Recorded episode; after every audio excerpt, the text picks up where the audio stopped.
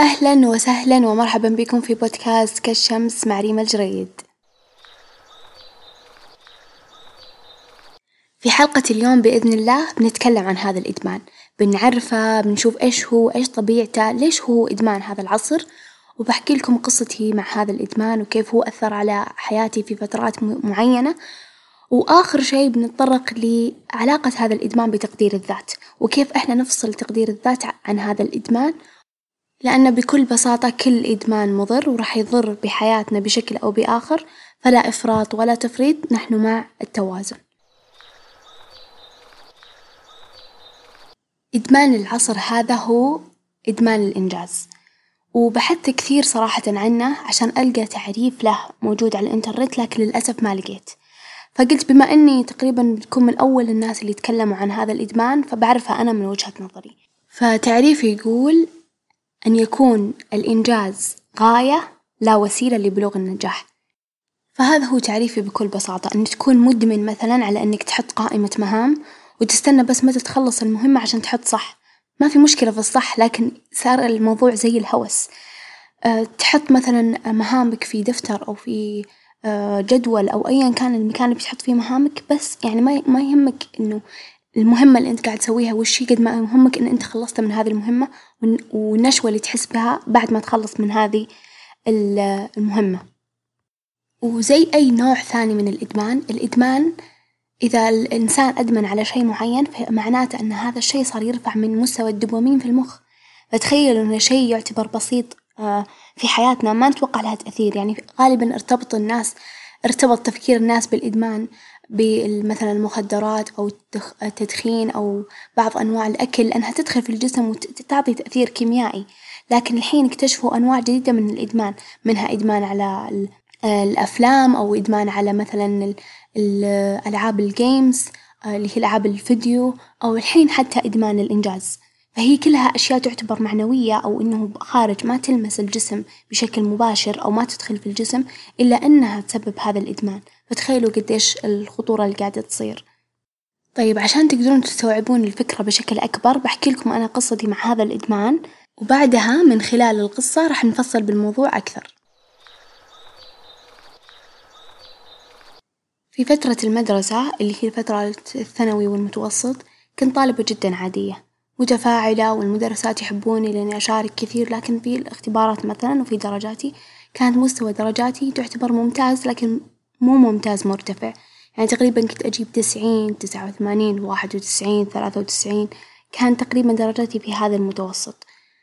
ومع إني كنت عارفة لو بق لو بشد حيلي شوي لو بذاكر أكثر كنت بقدر أجيب درجة أعلى، كنت بقدر أصير من الأوائل، إلا إنه ما كان في دافع يحفزني على إني مثلًا أجي أصير من الأوائل أو إني أجيب درجات أعلى، ما أدري يعني أحس إن كأني كنت في عالم آخر، البنات كانوا وقتها معاي في المدرسة. قاعد يشدون حيلهم عشان مثلًا يبغون يدخلون جامعة أو شي، أنا ما أدري وين كنت صراحة، كنت أعرف إني بدخل الجامعة. ما أدري وش هذي الثقة، بس ما كنت يعني ما كنت مثلًا مرة شادة حيلي، كنت خلاص يعني على درجاتي والقدرات ماشي والتحصيلي ماشي، في فترة تقريبًا ثالث ثانوي صار لي موقف غير من غير من تفكيري وزرع عندي الدافع بشكل كبير، الموقف وش هو؟ أنا تقريبًا في ثالث ثانوي الترم الأول كثر غيابي. وكثر نومي في الحصص وكثر مثلًا درجاتي نزلت والمدرسات بدأوا يوصلون كلام للمنشدة الطلابية يقولون شوفي البنت شكلها يعني يعني كلميها شوفي إيش وضعها لأن كثر كاثر غيابها، المهم جت المرشدة نادتني يعني غيابي مرة كان كثير ومعدلي نازل وكل شي، جلست تكلمني قالت لي وش فيك؟ إنه ليش يعني صار غيابك كثير وكذا؟ هل إنتي مثلًا تعبتي مثلًا ذا الفترة أو شي؟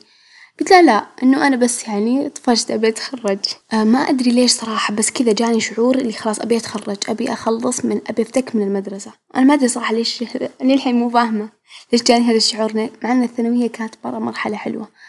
المهم فهي قالت لي ريما خلاص يعني ترى إنتي ثالث الحين خلاص الترم الأول الحين قرب يخلص والثاني الحين بيبدأ وتتخرجين، يعني شوفي الوقت يمر بسرعة والدنيا تمشي بسرعة، فخلاص يعني يعني قصدها في آخر سنة شدي حيلك وجيبي درجات كويسة وأثبتي نفسك. يعني بالنهاية هذا الوقت بيمر، المهم أنا صدق كلامها شوي وعاني، بعدين قعدت أقارن نفسي. بأشطر بنت في الفصل، كان عندنا ما شاء الله تبارك الله بنت في الفصل. سعودية. عشان ما تقولون والله جنسية ثانية. لأ سعودية مثلي، ونسبتها ما شاء الله تبارك الله مية بالمية. تخيلوا، وقعدت أقارن نفسي فيها. تخيلوا إن هي أول اختبار اختبرته. جايبة درجة مرة نازلة. مرة مرة مرة نازلة، وأنا أول اختبار اختبرته جايبة درجة أعلى منها مع إن هي مذاكرة تقريبا شهر كامل وأنا ما ذاكرت إلا ليلة الاختبار ما أدري يوم الاختبار، قعدت أقول ريما الحين الاختبار القدرات اللي قاعد يقوس ذكاء العقل والقدرات العقلية والتفكيرية إنتي جايبة أعلى من درجة البنت اللي أشطر واحدة معاك في الفصل، فإيش ناقصك إنتي يا ريما عشان ما ما تجيبين درجات مثلها في المدرسة؟ يعني أنا مع إنه ما ما ما دائما ما أحلم بالمية بالمية، دائما أحلم بالدرجة العائلة عالية بس مو بالمية بالمية لأن أحس المية تقيد الشخص وتحكره، وتمنعه مثلا إنه حتى يغلط ربع ولا يغلط نص، يعني هذي نظرتي للأمر، بس كنت أقول ليش ما لما تصيرين من الأوائل ليش ما تجيبين نسبة عالية؟ إيش ناقصك عن البنت؟ يعني كنت أقول إنتي إنتي إنتي وهذي البنت في نفس العمر، إنتي عقلك مو بناقص، يا عند يد عندك يد مثل ما عندها يد، عندك رجل مثل ما عندها رجل، إيش ناقصك عن البنت عشان ما تجيبين درجات أحسن؟ اللي ناقصه بس إنك تحتاجين تبذلين جهد أكثر، ابذلي جهد لو سمحتي يا ريما، المهم فهذا الترم كان شوي صعب علي إني أرفع معدلي لأنه تقريبا قرب يخلص بس قدرت شوي ألحق على نفسي وأجيب على الأقل الدرجات اللي تنجحني أغلب المواد، والحمد لله عدى الترم الأول على خير، جا الترم الثاني الترم الثاني كان مختلف جدا، كنت على الربع أروح أناقش المدرسات، أنا ليش نقصت هذا الربع؟ تشرح لي المدرسة لين تقنعني إنه صدق أنا أستاهل هذا النقص اللي نقصته، والحمد لله خلص الترم الثاني وجبت نسبة خمسة وتسعين، وكانت بالنسبة لي كأنها مية بالمية حرفيا. ليش؟ لأنه أول مرة في حياتي أجيب خمسة وتسعين، يعني قد جبت ثلاثة وتسعين قد جبت اثنين وتسعين قد جبت واحد وتسعين بس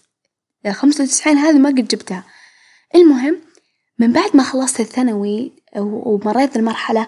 جاني شعور اللي أنا أقدر أجيب درجات عالية أقدر أكون متفوقة أقدر أناقش المدرسات على الربع وعلى النص، وأقدر أشرح للبنات الجزئيات اللي ما فهموها من المدرسة لأني والله شفت شرح على الإنترنت.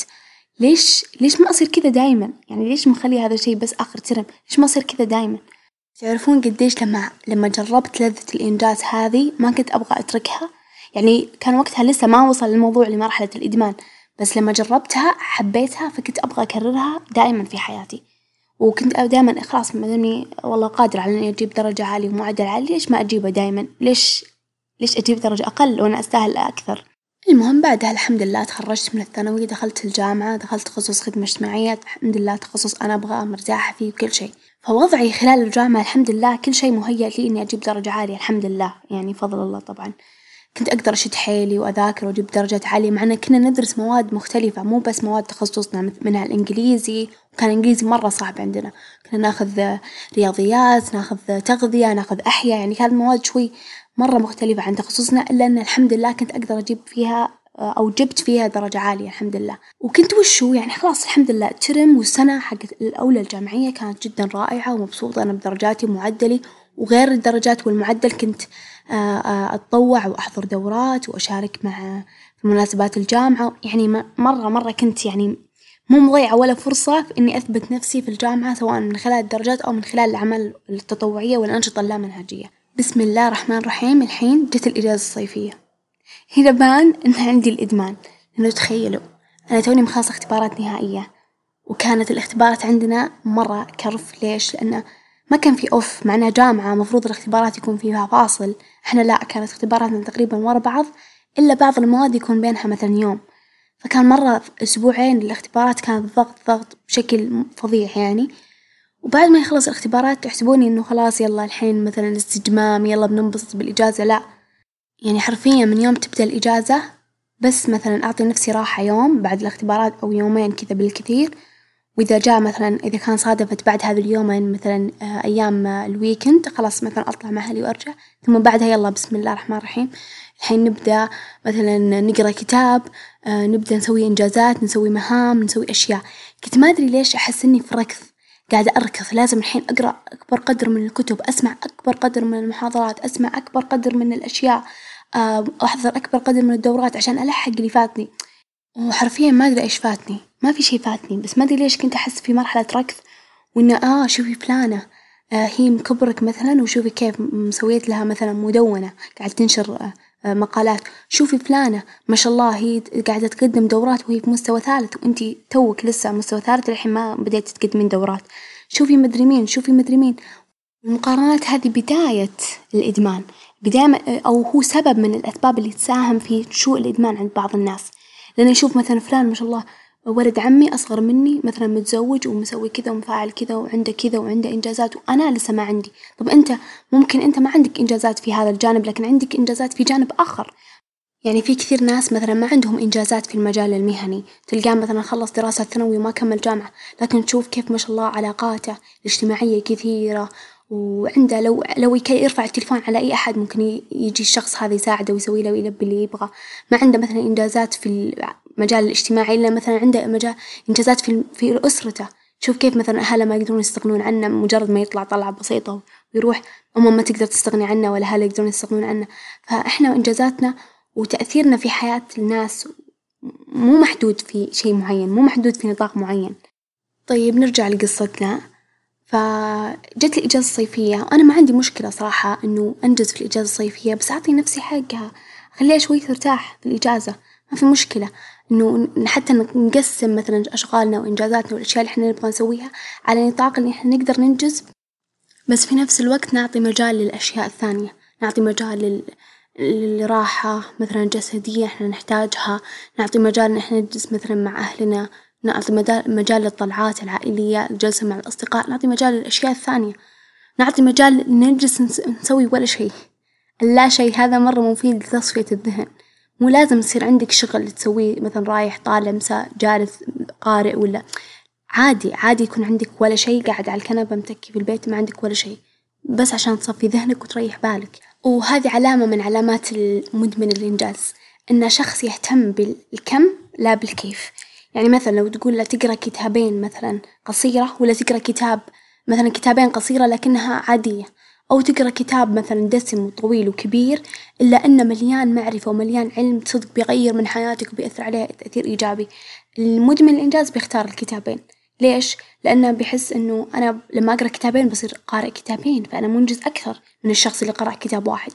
نظرته دائما ينظر للكم لا ينظر للكيف، طب هذاك بيفيدك أكثر أكثر من الكتابين هذي الصغيرة، أحيانا بعض الناس يقرون الكتاب الواحد مرتين من كثر ما إنه مفيد، فهل هذا مثلا يعتبر إنه ما أنجز؟ لأنه قرأ الكتاب مرتين؟ شفتوا كيف نظرة المدمن الإنجاز؟ كيف ينظر للأمور بطريقة جدا يعني تعتبر ظالمة ومجحفة بحق بعض الناس.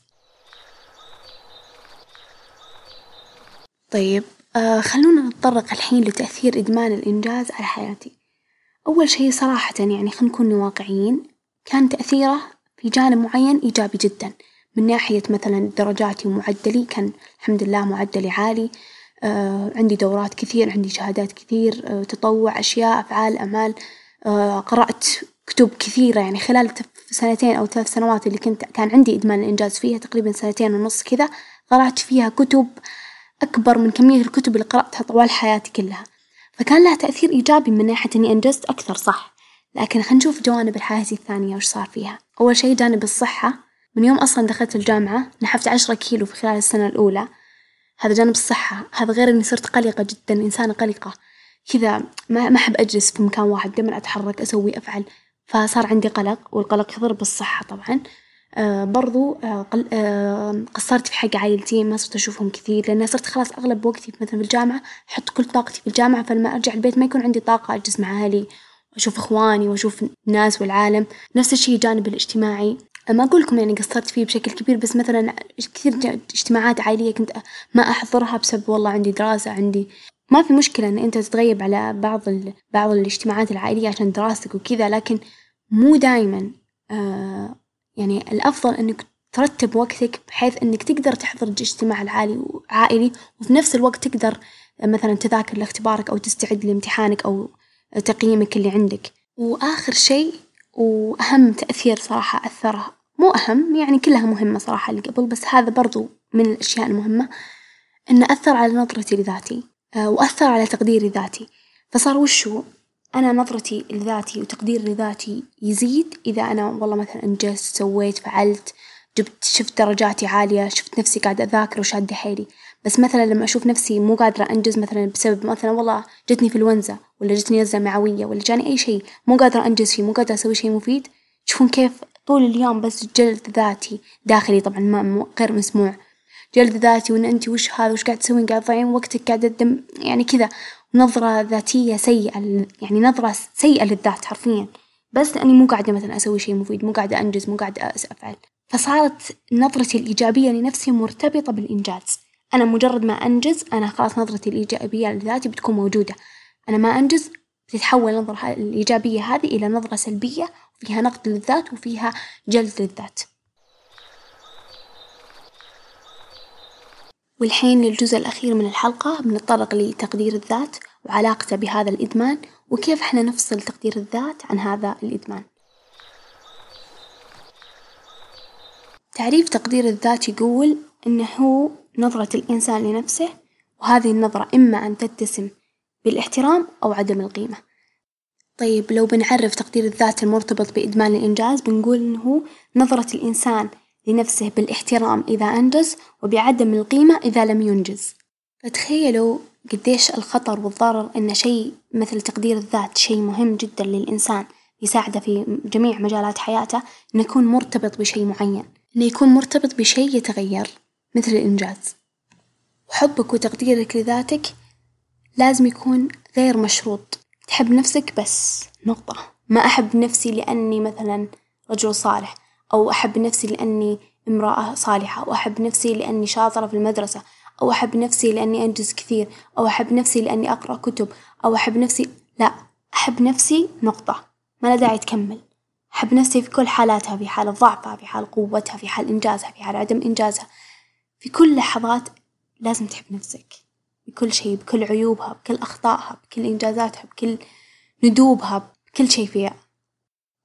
وبعد ما اكتشفت إن هذا الإدمان عندي وإن التقدير لذاتي وحب لذاتي مرتبط بالإنجاز وجتني فترة غصبًا عني ما قدرت أنجز. مثلًا بسبب تعب أو ظروف صحية أو ظروف أسرية أو ظروف اجتماعية أو أيًا كان الظرف جتني ظروف ما قدرت أنجز فيها، فعرفت قيمة إنه لازم يكون تقديرك الذاتي نابع من جوا ما له دخل العوامل الخارجية، وتعلمت بعد هذه التجربة إني أحب نفسي بكل حالاتها لما تكون فاشلة أو لما تكون ناجحة بنفس الدرجة، لما أنجز أو لما ما أسوي شي وأضيع يومي. ولازم يكون حبي لنفسي غير مشروط بنجاحها أو بأي شي ثاني. أحب نفسي بدون أي شرط لأن ما حد بيحبني إذا أنا ما حبيت نفسي، تعلمت إني ما أكون قاسية على نفسي، لازم أكون لنفسي كل شي مو لأن الناس ما فيها خير لا. لأن الحياة تعطي كل شخص فرصة يحارب الحالة، وحب الذات وتقدير الذات الغير مشروط لا ينافي أبدًا إن أنا عندي أخطاء وأسعى إني أغيرها وأطورها وأحسن من نفسي، مو معناته مثلًا أنا والله أحب ذاتي معناته أن أخطائي مثلًا غير قابلة للتشكيك أو غير قابلة للتصحيح أو غير قابلة للنقد، لا طبعًا. أنا أحب ذاتي وأعرف ومعترفة بمثلًا إن عندي هذا الخطأ أو عندي هذا العيب وأحاول إني أحسن من نفسي كل يوم وأغير من نفسي للأفضل، حب الذات لا ينافي التطوير والتغيير والتحسين للأفضل، وحبك لذاتك بالتالي بيخليك تنجز باعتدال أو تنجز بالشكل الصحيح. تعطي حق لدراستك تعطي حق لنفسك تعطي حق لصحتك تعطي حق لعائلتك تعطي حق لكل شي للتوازن في الحياة، لأن حبك لذاتك إنك ما تبغى إذا مثلًا بعد عشر سنوات عندك منصب مثلًا عالي بس ما عندك صحة كويسة أو عندك صحة كويسة بس مثلًا جالس ما عندك مثلًا دخل تعيش عليه، حبك لذاتك يخليك تركز على كل جانب ما تهمل جانب معين وتركز عليه أكثر من الثاني، حبك لذاتك حتى ما راح يخليك تهمل الجانب الديني. تخليك تقوم من عز نومك عشان تصلي لأن تعرف إن في آخرة وفي حساب بعدين وفي نعيم مؤجل غير غير الدنيا وغير كل شي صاير في الدنيا، يخليك تأجل المتعة الحالية على المتعة اللي موجودة بعدين والمتعة الموجودة في الآخرة عند الله سبحانه وتعالى. في الختام أتمنى إنه تقديرك لذاتك وحبك لذاتك ما يكون مرتبط بأي شي لا بالإنجاز ولا بالنجاح ولا بأي شي ثاني، تحب نفسك وتحاول تغيرها للأفضل دائمًا وتحاول تحسن من أخطائك دائمًا، نشكر لكم حسن استماعكم نلقاكم بإذن الله في الحلقة القادمة.